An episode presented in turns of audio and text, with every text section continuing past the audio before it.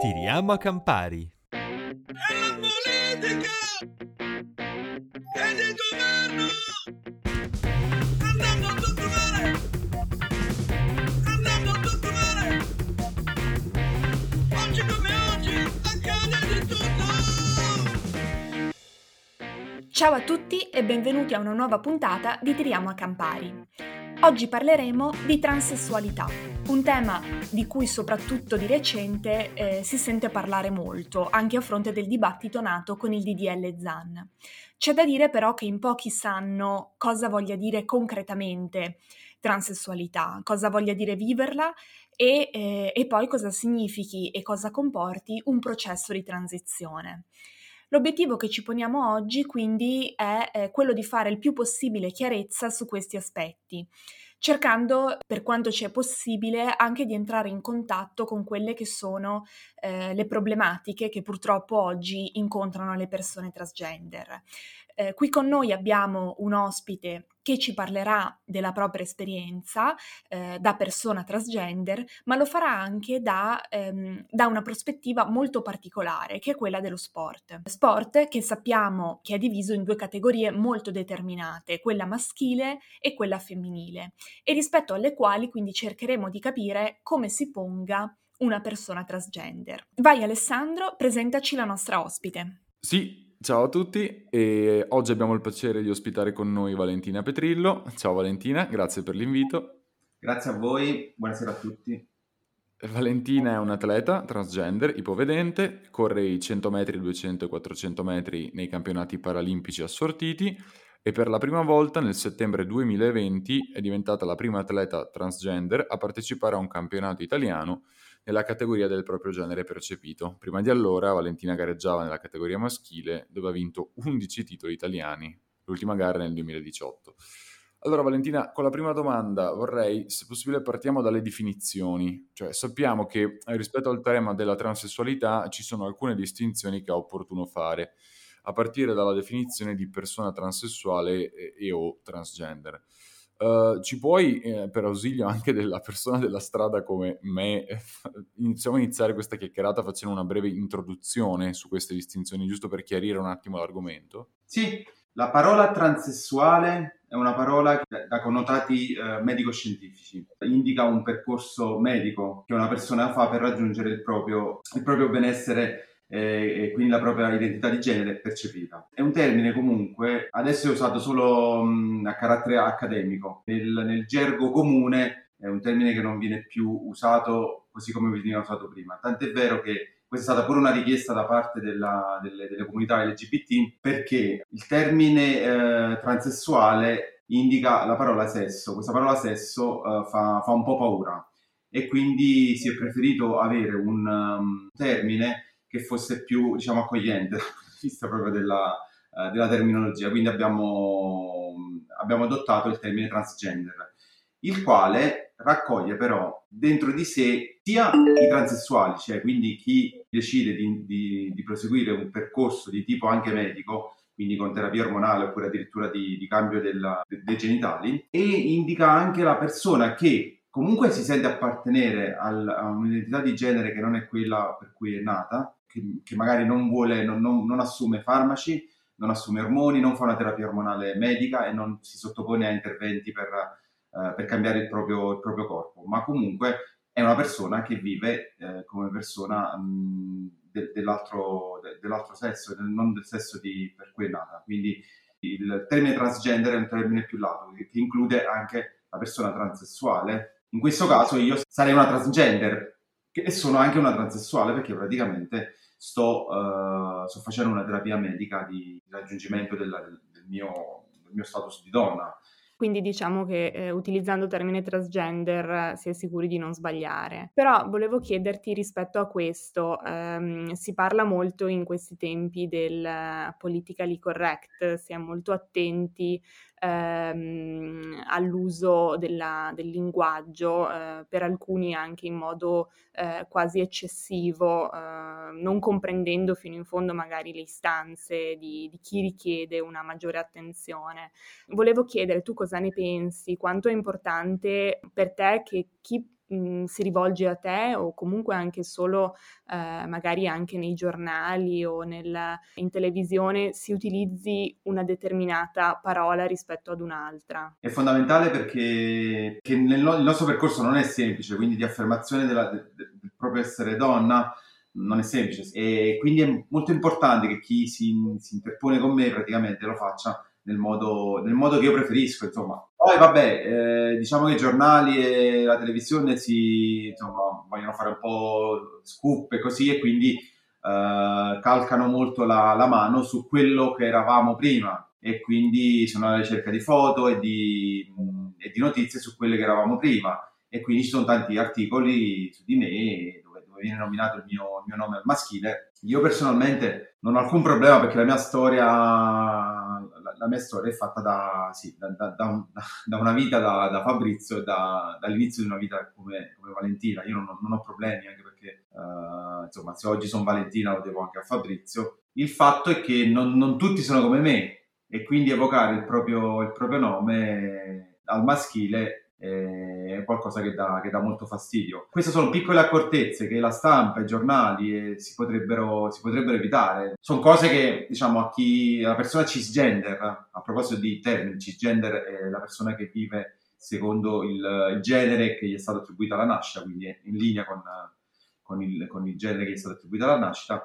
La persona cisgender non ha bisogno di, di affermarsi nell'altro genere, quindi sono cose che nessuno ci nota sì, sono, sono, sono, come dici tu, no? sono accortezze che però evidentemente a- a- alla base spesso, a volte hanno evidentemente anche una componente di malafede, altre volte proprio una assenza di, di, di, di conoscenza dell'argomento che appunto è uno degli obiettivi di oggi, è cercare di chiarire almeno nei termini di massima. Passando invece alla parte dei fatti, l'hai, anti- l'hai, anticipato tu, cioè il percorso. Percorso che immagino sia evidentemente un percorso complesso e, e, e ti volevamo chiedere quindi mh, se ci potevi spiegare brevemente come funziona il processo di transizione in Italia. Allora sì, in pratica vabbè, il processo, il processo di transizione eh, di una persona che, che quello mentale, praticamente inizia generalmente da, da piccole, cioè almeno questa è la mia esperienza. Io, io sin da piccola ho capito che che mi sentivo donna, ma che ero, nata,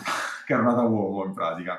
Quindi ho iniziato a sperimentare qualcosa nel mio, nel mio piccolo, però praticamente mi ha frenato tantissimo la paura e la, la, e la, disinformazione. Probabilmente se fossi stata più giovane sarei messa su internet e avrei cercato sicuramente maggiori informazioni.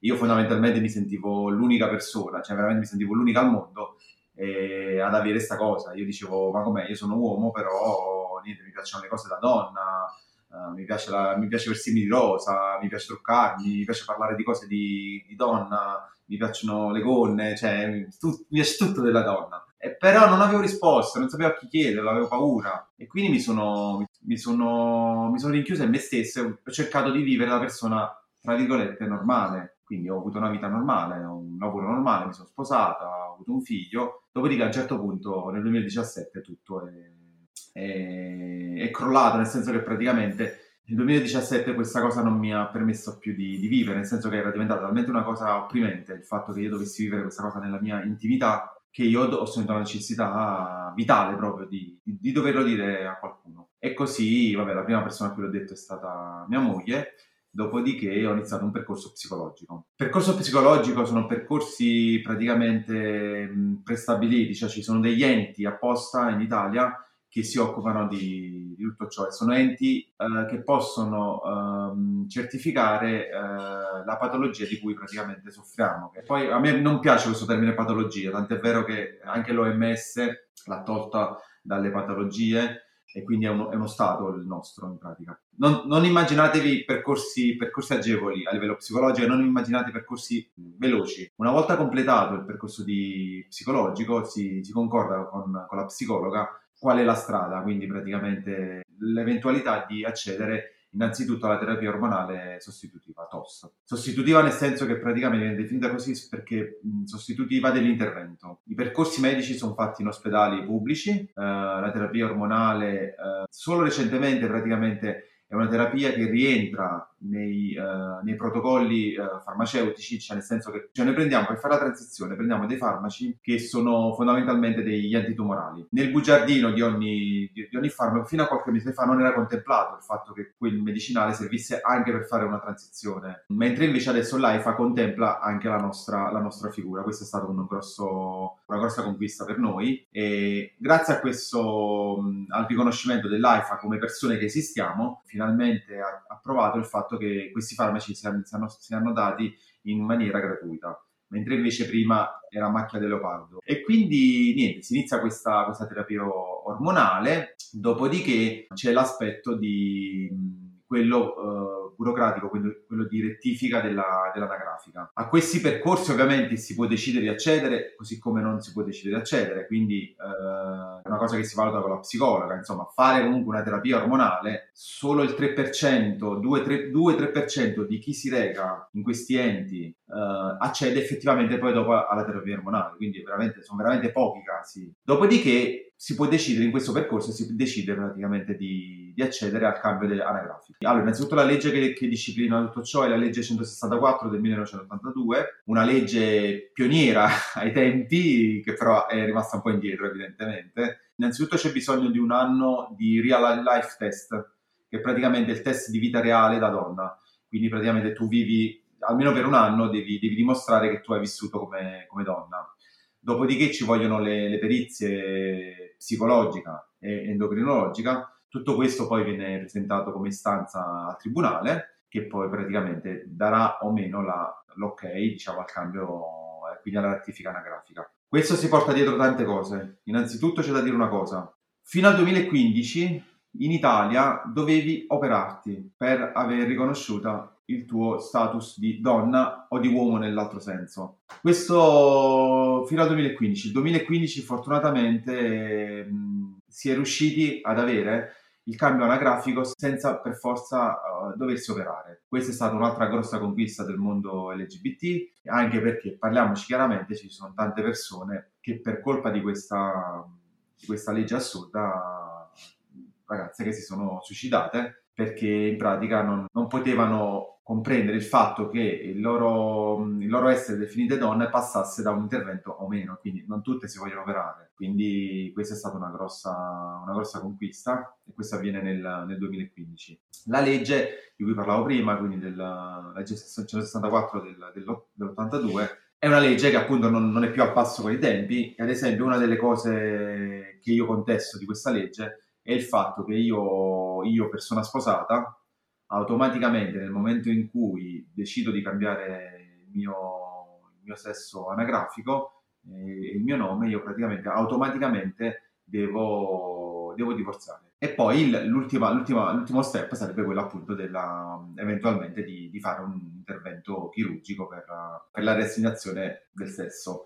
In Italia anche questa passa tramite tribunale, quindi eh, è un'istanza che deve essere fatta al tribunale, che generalmente si fa nel momento in cui si chiede la rettifica anagrafica, si chiede anche questa cosa qui. Tu ci stai spiegando che il, um, il percorso è un percorso molto lungo, molto faticoso, molto difficile sia a livello burocratico che, eh, che a livello personale e va un po' contro quello che è il pregiudizio più diffuso sulla, sulla transessualità, ovvero che sia una cosa molto semplice, che uno possa decidere di appartenere a, a un genere piuttosto che a un altro eh, a seconda insomma delle fasi della vita, eh, tanto che è un tema che spaventa molto. Mm, lo vediamo anche con, con il DDL ZAN, che eh, c'è chi ha detto no, eh, non, non, è un tema che, che, si può trattare nelle scuole, eh, si arriverebbe appunto e questo è un po' eh, nel flusso di questo pregiudizio,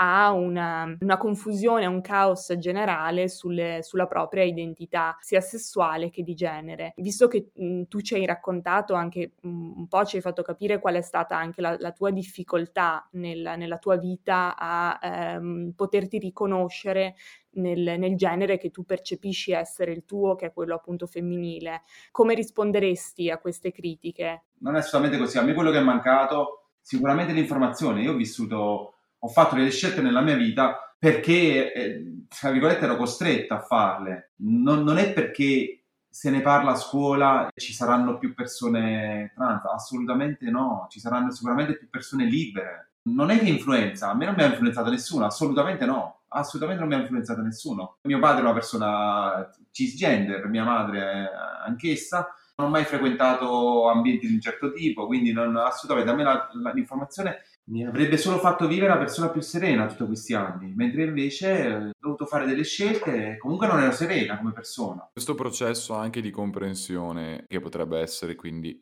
probabilmente aiutato anche da un percorso nelle scuole, eh, quanto per esempio potrebbe incidere su un tema che poi è molto ricorrente in generale e anche nelle persone appunto appartenenti alla comunità LGBT+, cioè quello dell'omofobia interiorizzata, il discorso del, dello stigma, del forte stigma sociale che c'è ancora.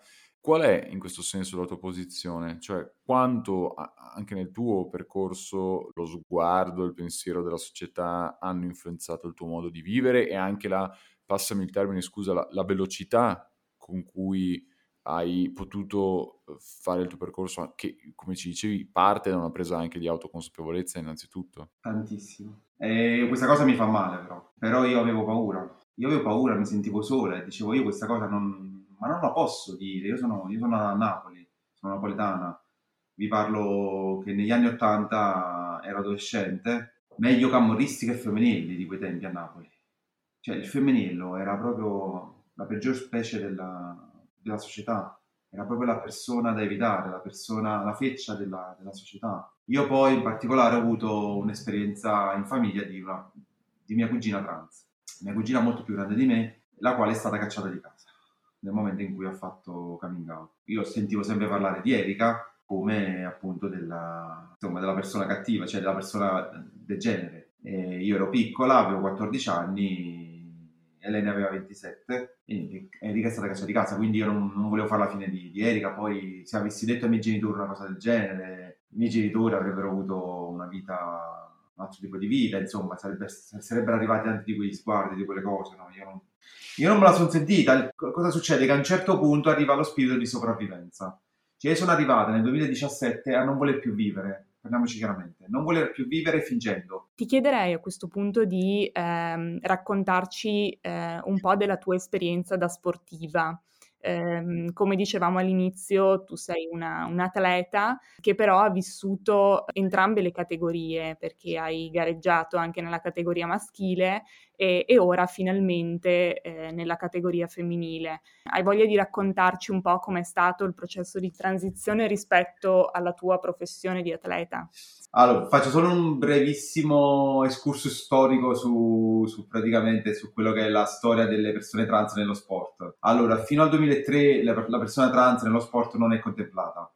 Dal 2003 il CIO uh, prevede una, um, un'introduzione della persona trans, però con obbligo di intervento chirurgico e di terapia ormonale di due anni e conseguentemente il, il cambio dei documenti. Dal 2015 c'è la rivoluzione del, del CIO L'evoluzione del CIO che, che è arrivata dopo, dopo, studi, decenni di studi sul, um, sulle, sulle, prestazioni fisiche e sul fatto che praticamente eh, il testosterone incidesse su tutto, su tutto, su tutto ciò. E, um, arriviamo al 2015 quando il CIO dice eh, non escludiamo le persone transgender dal mondo dello sport, nel senso che praticamente eh, quello che interessa, dice, quello che dice il CIO, a me non interessa quello che tu sei a livello di documenti, a me interessa quello che tu sei a livello ormonale, quindi perché abbiamo capito che la distinzione fra un uomo e una donna avviene a livello del, dei livelli di testosterone. Tant'è vero che non c'è record eh, maschile, eh, femminile più performante di un record maschile. Cioè è chiaro che la donna è più, è più debole dell'uomo.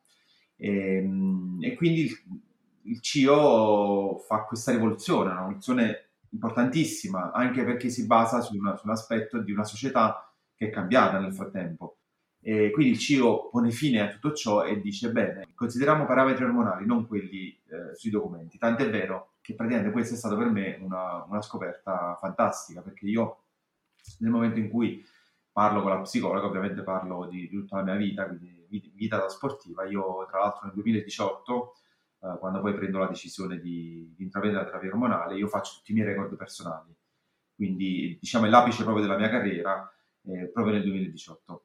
E in quel momento lì, parlando con la psicologa, la psicologa dice, mi dice guarda Valentina, tu per star bene con te stessa devi intraprendere una terapia ormonale. Io vado un po' a informarmi, perché oggi fortunatamente ci si può informare, e vedo che cosa, compor- cosa comporta questa terapia ormonale. E, la cosa che praticamente, cioè io comunque ero una sportiva di, diciamo, di livello, e la cosa che, che mi, più mi scocciava era proprio il fatto che, che, port- che la, la, terapia ormonale porta praticamente delle, dei problemi cioè, a, a, livello proprio della, uh, della prestazione fisica, quindi un calo della prestazione fisica. E questa cosa però è una cosa su cui io mi sono interrogata e su una cosa su cui ho detto, bene, da qui conio il mio motto, che è quello di meglio donna più lenta ma felice che uomo più, più veloce ma triste. Quindi io in quel momento decido di comunque intraprendere una terapia ormonale perché ho bisogno di essere felice con me stessa, di star bene con me stessa, consapevole del fatto che da lì a poco le mie prestazioni calassero. E tant'è vero che, che, faccio, che, che faccio così, quindi inizio la terapia ormonale, nel frattempo dico alla federazione, appunto nel 2018 a Jesolo, dico alla federazione paralimpica nella, nella fattispecie, dico guardate queste saranno le mie ultime gare come uomo, spero un giorno di poter gareggiare con le donne. Questa cosa, insomma, sono le ultime parole famose perché poi sono arrivati praticamente due anni in cui due anni di, di attese, due, due anni di, di, di, scrittura di mail, di contatti, di cose dove io praticamente ho capito che a me sembrava tutto semplice questa cosa qui. Ho letto il CIO, letto il Comitato Olimpico Internazionale, c'è questa cosa, per me era, era chiarissima questa cosa qua. Peccato che ho scoperto, ahimè, nonostante io sia una che vuole primeggiare per carattere, ho scoperto, ahimè, di essere la prima e questa cosa l'ho pagata. Cioè, nel senso, praticamente, siccome non l'aveva fatta nessuno, non l'aveva applicata nessuno queste, queste regole, queste linee guida, io mi sono trovato in difficoltà perché non sapevo a chi chiedere e quando io ho chiesto sta cosa, mi hanno detto Valentina, qua non si è mai fatta sta cosa, né in Italia né nel mondo, quindi non si farà mai sta cosa qui. ma come, con i documenti maschili vuoi gareggiare con le donne? Ma, ma di che stiamo parlando? Cioè, eh, cioè, effettivamente, eh, effettivamente, fino a un anno fa parlavamo di, di qualcosa di, di assurdo, eh? Poi la mia, la mia forza di volontà non vi, non vi, nascondo il fatto che fare una terapia ormonale femminilizzante come quella che faccio io è una terapia che comunque ti modifica, ti modifica in tutto, in tutto, ma soprattutto nella, proprio nella forza, nell'energia. Cioè, io sono son passata da essere uomo a essere, a, dopo tre mesi, a, a, essere completamente diversa. Diversa proprio nella forza, nell'energia, nel, nel, non è solo il tempo che constatava comunque io andavo più lenta, ma era proprio il, il recupero. Uh, io ci mettevo molto più tempo a recuperare, uh, dormivo, do, dormivo, male, sono diventata anemica, uh, ho l'ematocrito sempre basso, uh, ho le piastrine così, cioè, insomma, è tutto un quadro. Perciò per, per, per ribadirvi il fatto che comunque anche chi, vi, chi, chi praticamente uh, vi autorizza una terapia ormonale non è una passeggiata, una terapia ormonale, soprattutto poi una terapia ormonale, quella di una persona M2F, cioè da maschio a donna, una terapia ormonale depotenziante. Tutto questo lo fai, lo, lo fai perché la testa, perché, perché, tu, perché, tu, hai bisogno di tutto ciò. Però oh, sicuramente a livello fisico, cioè, diciamo, un pazzo solo potrebbe, potrebbe fare una cosa del genere. Ma io non sono pazza, evidentemente, ma sono una persona che praticamente ha bisogno di, di, di, sentirsi bene con se stessa. Quindi da, se da un lato psicologicamente stavo benissimo, dall'altro, dall'altro, lato fisicamente stavo male. Però non ho mollato, non ho mollato, persone, ho incontrato le persone giuste, che sono il medico americano, canadese, scusate, eh, Joanna Harper, la quale ha studiato questo, questo fenomeno della, appunto delle persone transgender. Lei è un medico transgender eh, che ha completato la, il suo percorso e praticamente ha studiato otto casi di persone nello sport per vedere cosa, cosa succedeva iniziando una terapia ormonale e quindi ha dimostrato il fatto che appunto ci fosse questo calo delle prestazioni. Poi ho incontrato il presidente del Comitato, Olimpico, Interna- eh, Comitato Paralimpico Italiano, Luca Pancali, il presidente della mia federazione paralimpica, eh, Sandrino Porru, i quali praticamente hanno comunque capito che, che, dietro tutto questo non c'era nessun interesse che poteva andare oltre appunto quello che può essere l'interesse di una persona che vuole continuare a correre, una persona che si sente donna e vuole gareggiare con le donne e lo vorrebbe fare secondo quelli che sono i parametri stabiliti dalle, dalle regole del CIO. Parlando proprio di questo, ci stai parlando, diciamo, questo quindi è il lato tuo, cioè come tu hai affrontato questa scelta nel, nella tua, eh, in relazione alla tua carriera di atleta professionista. Com'è stata, la, invece, ce l'hai già accennato, però com'è stata la, invece la ricezione della cosa? Cioè, Uh, quello che noi da, da esterni ma, vediamo tutti i giorni è che l'ambiente sportivo, come l'ambiente sportivo, sia un ambiente fortemente omofobo e misogino, cioè no, non sono molti, anzi sono pochissimi gli atleti che hanno fatto coming out e da sempre tra l'altro eh, lo sport praticato dalle donne è considerato meno divertente dello sport maschile. Tu hai, avuto, hai, vissuto di fatto entrambi gli ambienti, eh, maschile ora finalmente femminile. Come hai vissuto questo passaggio come, come sportiva? Cioè, cosa risponderesti a chi ritiene lo sport femminile meno performante e quindi meno attrattivo di quello maschile? Allora, uh, risp- in, realtà, in, realtà, non rispondo a questa domanda, cioè nel senso che praticamente uh, per me lo sport uh, ha un valore assoluto, che quindi è una prestazione che comunque è un, è un gol, è un canestro, è, un, è una, una, prestazione che si può valutare appunto un 100 metri, 200 metri e quindi per me maschio o femmina praticamente hanno lo stesso, hanno lo stesso valore.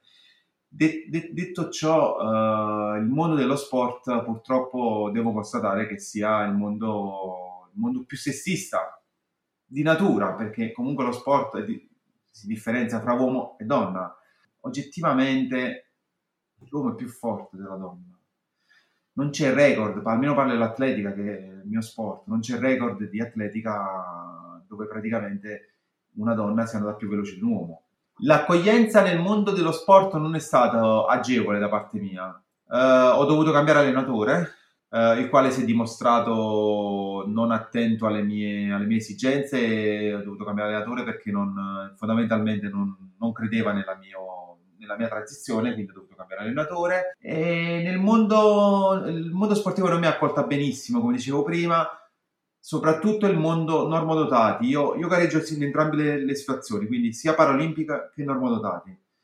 Nel mondo normodotati, in particolare, la mia prima apparizione eh, con le donne, che è stato l'11 ottobre del 2020, quindi un mese dopo il mondo paralimpico, io ho fatto la mia prima gara con le donne normodotate, che però praticamente non, la, non, non è andata benissimo. Eh, cioè, eh, allora, io ho vinto, sono diventata campionessa italiana, in questo caso Master 45 eh, dei 200 metri. Sono diventata campionessa italiana, però ci sono state tante voci, tante brutte voci su di me, eh, sia, durante, sia prima di questa mia partecipazione, sia durante. Mi hanno lasciata da sola uh, in call room, che è praticamente la stanza che, dove, dove, ci riuniamo per poi andare in... Dove veniamo chiamate prima della, dell'ingresso in pista, mi hanno, mi hanno isolata. Ci sono le, le, immagini che dimostrano questo, anche quando entro in pista io sono da sola e tutto il gruppo è dietro. Questo è stato il primo. Poi la vittoria ha scatenato un'altra polemica. E loro hanno detto che praticamente era scorretto che io gareggiassi con le donne. Io poi, riguardo a questo, questa cosa qui, ehm, io rispondo in modo molto semplice Uh, io, non, io, non, ho la soluzione di tutto questo, non so cosa sia giusto e cosa sia sbagliato. Ci sono dei medici, il CIO è il massimo organo mondiale eh, della, che, organizza le, le Olimpiadi, insomma, no? il Comitato Olimpico Internazionale, quindi il massimo organo. Per arrivare a una decisione del genere ci sono stati una, una serie di studi che sono durati decenni. E io quindi non voglio, non voglio ergermi a a dottoressa, io non lo sono, non lo voglio essere. Io porto solo a, a, a tutti la mia, la mia, esperienza, questa è la mia esperienza, io rispetto ampiamente le, le regole, eh, quindi i, i, livelli di testosterone che sono richiesti.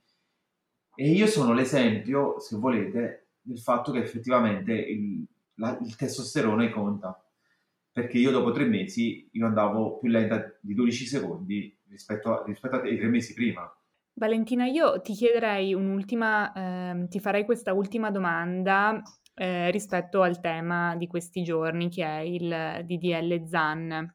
Sì. Eh, cosa ne pensi tu in merito eh, alla sua approvazione? Peraltro il DDL ZAN eh, coinvolge ehm, insieme alla eh, disabilità, eh, la misoginia e eh, l'omofobia anche appunto la transfobia, che è eh, quindi l'odio eh, nei confronti dei crimini d'odio nei confronti delle persone transgender, inserisce all'interno del, della legge anche una definizione che è quella di eh, identità di genere eh, riconoscendo da un punto di vista eh, proprio normativo questa non appartenenza al genere biologico, ma invece un'appartenenza al genere percepito. Qual è la tua, la tua opinione sul DL ZAN? Quanto conterebbe la sua approvazione? Per me, allora, io sono assolutamente a favore e credo che non sia solo una legge che, che, di cui abbiamo bisogno, ma, ma, anche in fretta, cioè nel senso che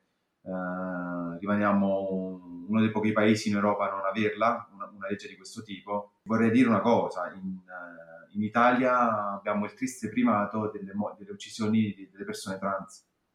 Cioè in Italia si muore, in Europa siamo il paese dove, dove, dove, c'è il maggior numero di persone trans uccise per il fatto che sono persone trans. E questa cosa è assolutamente inconcepibile. Partiamo da questo, quindi mh, l'odio nei confronti di certe categorie, eh, la discriminazione, esistono e come. Eh, io, io, tra l'altro, la posso, la posso testimoniare insomma, per due situazioni, che sono quelle sia del, dell'essere disabile che dell'essere, dell'essere transgender.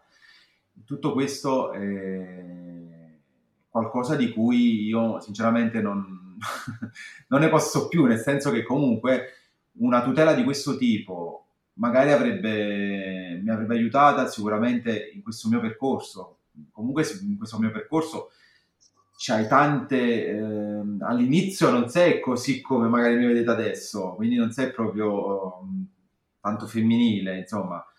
Ci vuole che gli ormoni comunque facciano effetto ci vuole che comunque così. Quindi voglio dire sei esposta a degli sguardi delle cose dei commenti pazzeschi. Io sono passata dall'essere quattro anni fa definita diciamo, dalla società un marito, un uomo, un marito, un padre, un uomo perfetto, sono passata oggi a persone che mi dicono ma come fai a essere un buon padre se ti vesti da donna? È, in, è, in, è inaccettabile, è intollerabile tutto ciò. Vado nell'autobus e, ho, e, e subisco insulti. Io credo che tutto questo sia veramente pazzesco in una società civile come, come ritengo che sia l'Italia. Però non abbiamo, non abbiamo una legge a, che, che ci tutela, quindi, eh, quindi siamo, siamo, vulnerabili. E noi, come anche io, come anche come persona transgender, ma anche come disabile, è facile, è facile accusarci, è facile dire qualsiasi cosa perché siamo persone indifese, che non, abbiamo armi limitate rispetto ai, alle persone normodotate. Quindi c'è, c'è, bisogno di questa, c'è assolutamente bisogno di questa legge, c'è assolutamente bisogno che, che veniamo tutelate per dare, per, per, dare, anche un segnale alla, alla cittadinanza, per, per, far capire che noi comunque esistiamo, siamo comunque una minoranza, non mi piace usare questo termine, però il termine più azzeccato, siamo una minoranza che però è una minoranza che va rispettata come tutte le persone. Io non posso, non posso solo per il fatto che, che sono una persona transgender essere, essere discriminata, essere accusata di non essere un buon padre solo per il fatto che sono una persona transgender, solo per questo fatto essere una persona che non è degna di vivere. Perché, que- perché di questo stiamo parlando. Le, le, le parole, alle parole succedono i fatti. Io, so, io, per la società sono un abominio, sono qualcosa che, di cui praticamente vergognarsi e di qualcosa di cui praticamente eh, la società può, non può fare a meno, deve fare a meno, di, uno scarto della società. E io non voglio essere uno scarto della società, io voglio essere una risorsa, voglio essere qualcosa che io posso dare alla società, non qualcosa che praticamente io devo, devo nascondere. Qui, qui nessuno si deve nascondere, ognuno di noi deve essere libero di poter dire di poter essere quella che è. Quindi eh, purtroppo, io dico purtroppo perché poi a me le leggi eh, dove qualsiasi tipo di categorizzazione per, mio, per mio, mia natura no, a me non piacciono, quindi Oggi, oggi purtroppo il DDL ZAN è, è, assolutamente una legge che, ci serve, non è assolutamente legge necessaria. Poi, poi, poi domani magari non sarà più necessaria perché le persone sono diventate Sì. talmente così acculturate, c'è, c'è una, un diverso- una- una diversa civiltà di cui magari certe cose non abbiamo più bisogno. Però oggi c'è bisogno purtroppo in Italia. In Italia c'è più bisogno che in, che in tutta Europa, quindi, ed è assurdo, assurdo. Qui si muore, qui si muore per essere trans, per il solo fatto di essere trans, per il solo fatto di essere gay, praticamente sub- si, subiscono delle, delle- delle- delle- de- delle accuse, delle violenze. Questi sono crimini. E basta, basta, c'è, c'è bisogno di tutele. Grazie Valentina, grazie moltissimo per averci condiviso la tua storia e anche per averci condiviso ehm, il lato emotivo di questa storia che, che è, che è determinante e, e non è facile. Però penso che parlarne anche per, per chi è ancora all'inizio magari di, di un processo di consapevolezza e di comprensione di, di quello che può eh, rendere libero eh, la persona, perché di questo si tratta alla fine, no? di, di libertà, sia molto importante e si parte sicuramente da qui. Quindi ti ringrazio. Grazie a voi. E come sempre vi invitiamo a seguirci sui nostri social, su Facebook o su Instagram e Twitter dove ci trovate come Tiriamo Campari e se volete scriverci eh, potete farlo a tiriamoacamparipodcast.gmail.com Questa era l'ultima puntata della stagione di Tiriamo Campari. Vi ringraziamo per averci seguito in questo esperimento nel corso di questo, di questo anno scolastico. Tiriamo Campari e la rubrica di Medio Oriente senza veli torneranno a fine agosto, inizio settembre, adesso vediamo, ci stiamo organizzando. In questo senso ancora di più vi invitiamo a seguirci durante l'estate, continueremo a postare sui social e se avete delle idee per delle rubriche o per degli episodi particolari che vorreste sentire l'anno prossimo, scriveteci e a presto, buona estate a tutti. Ciao!